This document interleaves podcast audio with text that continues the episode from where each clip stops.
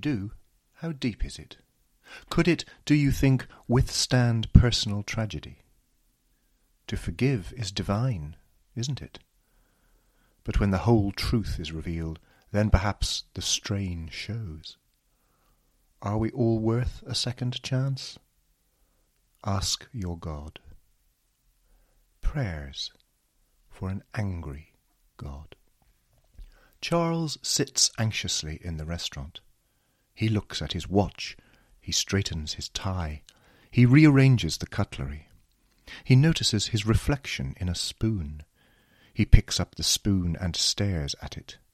He pats down a stray hair, using the spoon as a mirror. He checks his teeth. He doesn't notice that his date has arrived. She checks to make sure she's got the right man. Charles? Spoon? I'm Kim. She offers her hand. Charles stands up, still holding the spoon. He puts it down. They shake, and into the gesture, into the grip, into the palm, pressing on palm, a universe of hope and despair, of history, shame, desire, redemption, or maybe not. It's just a handshake, after all. May I sit down? Of course. I'm so sorry. Of course. I hope I haven't kept you waiting. Not at all. I decided on five minutes late, as opposed to dead on time or outrageously late. Absolutely. But you went for dead on time. Well, no, actually, I went for nervously early. I thought I might need to compose myself. You look very composed. No, you caught me looking at myself in a spoon. I may never recover. Don't worry. I'm sure everybody says, I've never done this before, even if they do it every week, but I've never done this before. I have. Really? A couple of times. Oh dear, you have youth, beauty, and experience on your side. But I didn't like them, and I thought you sounded more interesting. That's very kind of you. Not many people describe themselves as a biblical scholar. Disclosure. Essential to progress anything, of course, but also a risk. All that experience, good and bad, so much to tell, so much to conceal, so much to declaim, so much to regret. They are brimming with the need to speak, with the need to reveal, but also to select and to edit. The fear of giving too much away, of blurting it all out and changing the delicate, oh so finely balanced tone that is setting its own pace now. Don't ruin it. Don't say too much. Don't say too little. Have you ever been married? Yes, have you? No, never. I'm a widower. Right. She died a long time ago. And has there been anyone since? There has not, regrettably. I see. Is that a bad thing? He begins to fret. He has exposed himself as a pitiful creature. His past is tragic. But he doesn't want her to feel sorry for him. And yet all he did was tell the truth and answer her question. And the question itself was innocent enough. She was asking, not interrogating. Conversation, after five minutes, is already making him sweat. No wonder he has spent so long avoiding this kind of scenario. What did he expect? So, Charles, do you have any kids? Yes, I have a son. Does he live with you? No, no, he's grown up, so he tells me. He's off in Brazil at the moment. On holiday? Work, actually. Well, what he calls work. Taking photographs and stirring up trouble. You're not close. Close? That's a big question. I'm not really sure. Sometimes, sometimes not. Sometimes is perfectly okay. And do you have any children? No. Ever wanted them? Yes, desperately, but at that time in my life I wasn't ready. It wouldn't have been fair, and by the time I was, well, it was too late. I'm sorry. He's apologizing. He promised himself he would not spend the evening apologizing. But what a habit it has become. Maybe even a tactic like inverse paranoia. Start from the abject as a protection against hurt. But what a wonder she is. She is sticking with it. And you know, even if she is just being polite, even if they never see each other again, well, five minutes stretches to ten, to half an hour. And the quiet delight of her company gradually overcomes his fear of being found out. They talk, they eat, they drink a little. He almost begins to relax. And he's listening, too, listening to the sorrow that he thinks he detects in the background music of her speech. So what do you think, Charles? Are we compatible? He stands at the lectern in front of his first year theology students. How many times has he done this? But he enjoys it, even though he knows that theology students these days have an almost total absence of faith, even though they will all end up working in banks or advertising or on the dole, even though they may still catch a glimpse here of another world, of a sense of wonder, perhaps. There is a possibility, or is he now veering to the grandiose, and this possibility is the beginning of all belief, that they may even, just for a moment, start to understand the real meaning of awe. Admit the doubt. Allow the questions. Face head on the many challenges to your faith. Don't hide away behind the Scripture, brandishing it as a shield against dangerous illumination. Stand in the full glare of its flaws, and let its arguments be lost, one by one. And then, probing deeper still with heart and intellect shattered, rebuild your faith, humbled and fortified by knowledge. So let us begin. First, the Bible is not history. If it were history, it could be corroborated by the archaeological record. Sadly, archaeology is largely silent. There is no mention, for example, in the Egyptian annals of the exodus of the Jews. No reference at all to the loss of a pharaoh and an entire army in the waves of the Red Sea. Secondly, the Bible is full of contradictions. In the beginning, Adam and Eve are created at the same time, a few verses later, Eve is created from Adam's rib. Why leave in two versions if you're trying to be definitive? Thirdly, many of the stories are actually adapted from other older literatures. Noah's flood is a retelling of an Akkadian poem. Moses in the bulrushes is the legend of King Sargon.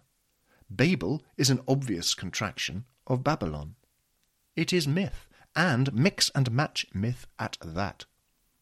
Fourthly, the Bible is highly selective. Christians took the scrolls of the Jewish sacred texts and hammered them into a book, a codex. They decided on the order, grouping together certain stories in something they called the Old Testament, to give a clear sense of sequence, rather than the Jewish open quest. They decided what to include and what to exclude, like the Gospel according to Thomas, and more dangerously, according to Mary Magdalene.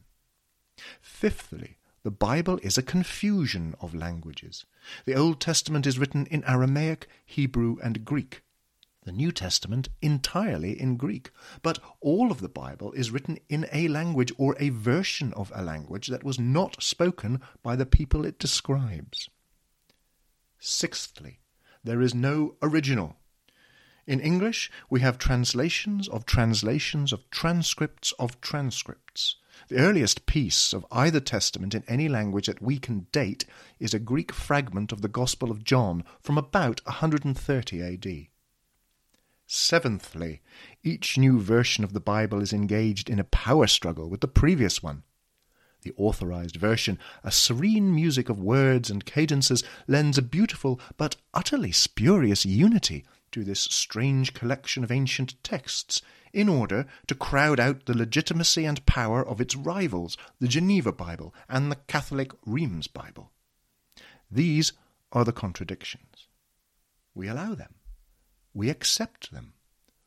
Why? Because they are necessary for our faith. Our Bible, this invention of tradition and myth, is the great intertext, soaked in a thousand languages and literatures. It has no origin because it contains everything. He teaches, he sees Kim, things develop. A tentative first kiss, an eager embrace, dinners, films, long walks in the park. Eventually, but maybe not inevitably, they agree to a clumsy undressing. Here it is then, the timid but yearning glow of sex, self consciousness slowly dissolving into generous curiosity. And also, with a sensitive grace, they unfold some more of the fraught narrative of themselves. The clear, direct passion of her faith impresses him. He subjects his own to scrutiny and finds himself wanting. Nevertheless, he continues to try to inspire his first years even as the dreary essays mount. So, why, in the face of such obvious contradictions and such clear refutations, is it still possible to believe? And why is the Bible still relevant to our lives? Because the Bible is not false, it is performative. The Bible itself is an act of will, and it is only if we are mired in the dull obsession with history as recorded fact that we see the Bible as wrong. The Bible is not fiction, it is inspiration. Mankind constructed the Bible, and this is proof of the divine. Not the proof of archaeology, but the proof of the Spirit. It is the function of the divine to repair the damages of time the divine myth is not afraid, therefore, of contradiction and anachronism. But, you say, what of this cruel God of the Old Testament, this smiter and slayer and bringer of plagues? And I tell you, this is a young God, a God under siege. Tolerance and love of strangers is a luxury dependent on secured power. Those who preach harmony today were slaughtering the enemy only yesterday. Be patient, God will evolve. Judaism gave us the book. In the heat of suffering and persecution, they gave us the book, and Christians took up the book. Through the beautiful myth of Christ, whereby they transformed the abject defeat of one man into the transcendental victory of God, they were able to give the book renewed and reinvigorated to everyone. The kingdom of God was for the Gentiles as well, for the world, not just for Jerusalem. But they could not do this without organization, and they could not organize without reaching some sort of understanding with the kings and the emperors. In order for you to receive the message of the love of Christ, there had to be a church, and this church had to be ruthless and hierarchical. The Gospels, those fabulous documents of non objective indoctrination, would not have reached us without a church to carry them to us. Without the book, without papyrus and the scroll, without parchment and the codex, without paper and printing, there is no love of God. Without the love of God and the blood of the Saviour, there is no possibility of equality or socialism, or multi ethnic diversity, and there will be no possibility of these things if we give up on Christ and God and the Bible. For if we are to be bound together as loving, dignified human beings, then that must be by reference to a higher authority that precedes us in time and survives us when we are gone. She told him that she had found Christ at a very difficult time in her life, but that opening her heart had been the most wonderful liberation. She did not say that she had been saved. She said that declaring personal salvation was presumptuous and arrogant. And they fell into a comfortable meander around the sharp edges of each other's lives, and how quickly he assumed that he knew what there was to know, and how quickly he presumed that he had shown, and continued to demonstrate, that he understood was empathetic, was evidently patient and wise. The news came through that his son, Jacob, a suitably proud and biblical appellation, had been shot in some kind of land protest in Brazil. Fighting the good fight, or indulging the indulgence of affluent political agitation. This is what he had often accused his boy of doing. But now that he would never see Jacob again, except as a repatriated body bag, his world collapsed. His carefully constructed affirmation of the divine crumbled, ashes to ashes indeed. It was replaced by rage and alcohol. So rapidly he descended. Only now did he expound upon the qualities of a child he had spent his life criticizing. Only now did he examine the vast range of selfishness of which he had absolved himself for so long. He had loved his wife, he had loved his son, and the opportunity to explore how deeply he had loved was now amplified by the bottle. And there was Kim, willing to absorb and to hear, and endlessly to guide his fury to a place of cooling. And his admiration grew, and his resentment grew, and his emotional intelligence was skewered by doubt and bloody mindedness. The grief, it was interminable. The self pity, too, with occasional queries about Kim's welfare. Loss was everything, he thought, but he wondered a little, in the few moments he gave over to real thought, if he was using loss to cover the shoddy evidence of his tracks. He had not been a good father, he had not been a good husband, he was not, could not be, could never be, a good man. What then can you do with a still blazing offer of further love? Charles? A little tipsy, a bit pissed. Again? Catastrophe rears its ugly face, and I rush headlong into the clutches of Mother Alcohol. Have you been drinking all day? Oh, yes. Whisky for lunch. Well, it looks like apple juice. What's the difference? Where's the harm? Your liver's taking a pounding. Yes, but surely that's what the liver is for. The trick of life is to kill off your liver gradually as you grow older. So when you die, you've only got a sliver of liver left, so to speak. Anything else would be a waste. Have one, I insist. I don't think so. Please, just a sip. Chin chin. God, it's disgusting. Sorry, I did have a single malt, but that was my mid morning snack. You've got to stop this. I wanted to ask you something. Your advice, your wisdom. I'm giving it. No, it's about God. God? The age old question. God the arsehole, God the spiteful tormentor, God the sadist. My son's friends are murdered. My son is murdered. The peasants are crushed by the peasant crushers. The tidal wave slaughters hundreds of thousands. And our religion offers us what? An invitation to fall on our knees and give thanks? Our Saviour, who died on the cross for us. I mean, put in perspective, it wasn't that much of a sacrifice, was it? One bloke gets nailed up, and we go boo hoo and build cathedrals. But all the rest of the carnage of ages is somewhat undervalued in comparison. Christ was crucified. Big deal. What about my son? What about my boy? What about all the human lives that are swept away by cruelty and disaster? And in the face of this, we Christians, we still believe we can have a personal relationship with God, that He listens to us when we pray. How absurdly deluded is it possible to be? It's not easy. Indeed. But I am trained in the dark arts of theological justification. I know what is said by the priests and the vicars to those in the depths of despair. God works in mysterious ways. We cannot know what purpose He has given any of us. Well, if it's such an effing mystery, then why bother? Mystery means lottery. God is merely the franchise holder, and there's no justice in that, only luck. But God is compassion. No, what use is compassion after the event? If God cares, it is a random, lazy caring, and if God does not care, then prayer and devotion are useless. Prayer is never useless. God, to my mind, and I'll stop now to hear why I'm wrong, God and Jesus Christ and all the churches and all the books of the Bible are, in the final reckoning, a house of cards. Be done with them and let your love and your devotion and your beautiful heart crawl out from under the wreckage of this great supernatural charade to live and breathe freely. God created the world and let us get on with it.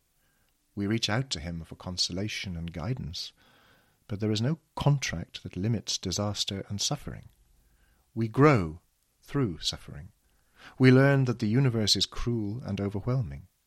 Through prayer, the meditation on God, we become aware of our smallness, our vulnerability, and that should lead us to treat each other with respect and concern and ultimately love.